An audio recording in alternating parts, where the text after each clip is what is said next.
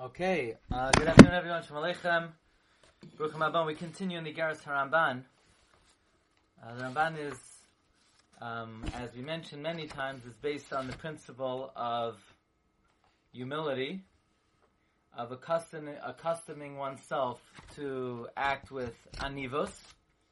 And now the Ramban is going to tell us lemaisa how to conduct oneself with anivos. Says Ramban, Alkin therefore afarish lecha. I will explain to you how to conduct yourself in the midah of anava. So until now, the Ramban is speaking about the attribute of humility and the degradation of gaiva.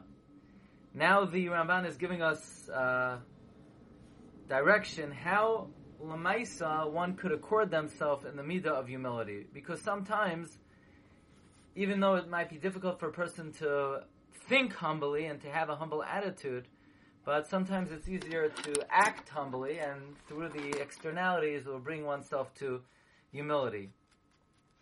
And um, Rav Goldberg quotes the Rabbi Chanan in the Rakavitz Ma'amarim and Chelik Beis that he brings from Rabbi Chanan that he says he asked the Chafetz Chaim, what is the proper path for someone like me to try to gain humility? You know, if, if I'm going to go sit in the back of the Beis HaKnesses, I'm going to be thinking, ah, there's no one in the shul as humble as I am.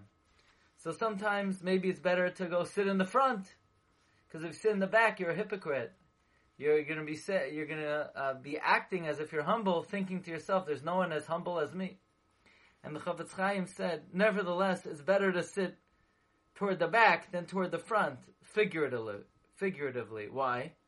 Better to sit in the back thinking, "Who's as humble as me?" than sit in the front thinking to yourself, oh, I'm not worthy of this covet. Why?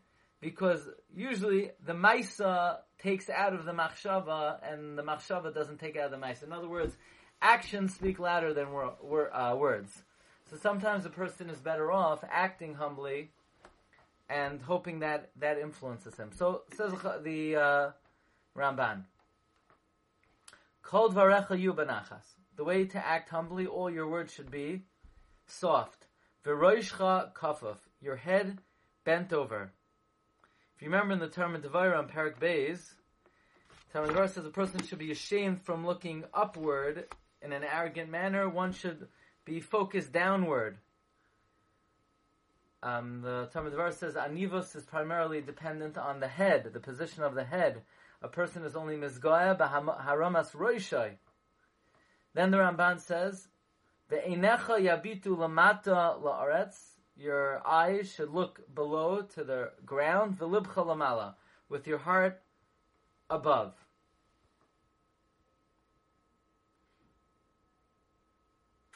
Now, it's interesting that if you look in the Gemara in Yavamas, Daf Kofheim at Beis, the Gemara says, Hamispalel tzarch sheyu einav lamata v'liba lamala when you daven, your eyes should be downward and your heart should be upward. Which, here the Ramban is saying this is not just for davening, but this is all day. So even though during tefillah there's more of a focus on looking downward with your heart soaring upward, but really this is a position that one should aspire for always. And then the Ramban says, V'al tabit b'fnei adam b'daber Don't gaze at the face of a person when you speak to them. Why not? Why should you not gaze at the, the face of a person when you speak with them? Says Ramban, says um, Rav Goldberg, this is also part of humility and Derech Eretz, that when you speak with somebody, don't gaze directly in their face.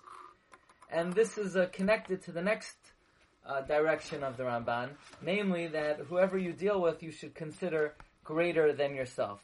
Now, Rav Goldberg says, he quotes the Sifsei Chaim, Rav Chaim Friedlander, that obviously you have to act b'chachma if you're gonna look, nowadays, if you don't make eye contact with somebody, aside from the fact that they think, uh, there might be something wrong with you, but usually people are diagnosed of certain conditions if they're not able to make eye contact. So it's, uh, it has to be done with, with, uh, within the realm, within the uh, framework of social norms. In other words, at times, uh, part of uh, the social expectation is that you make eye contact with somebody, and other times, You don't have to look directly at them. But the point being is one should have the attitude, so to speak, of that they're almost ashamed to be looking straight at somebody's face.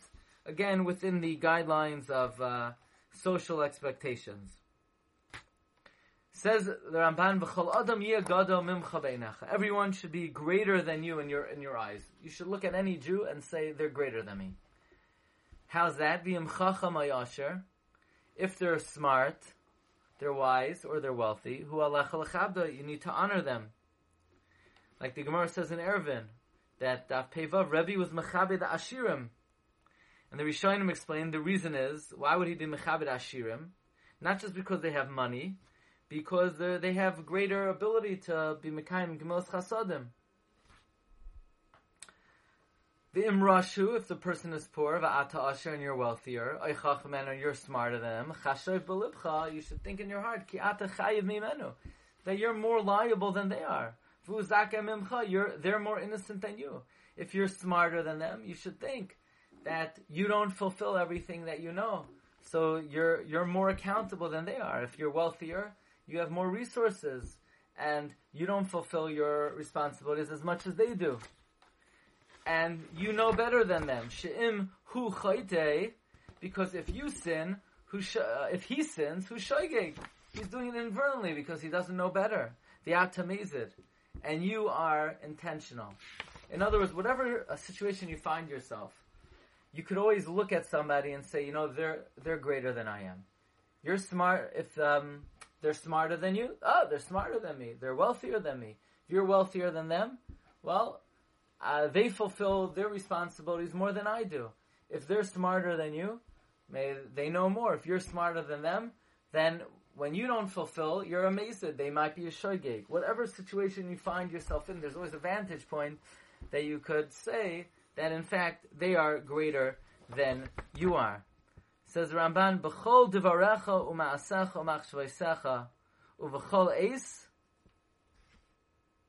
In all of your words, all of your actions, and all of your thoughts, and at all times, even if you're not doing any of the above, you're not acting, you're not thinking. You should think as if you're standing before God and His Shechina is upon you. Ki kvoidoi malei ha'olam. His honor fills the world. Udvarecha yiu be'ema.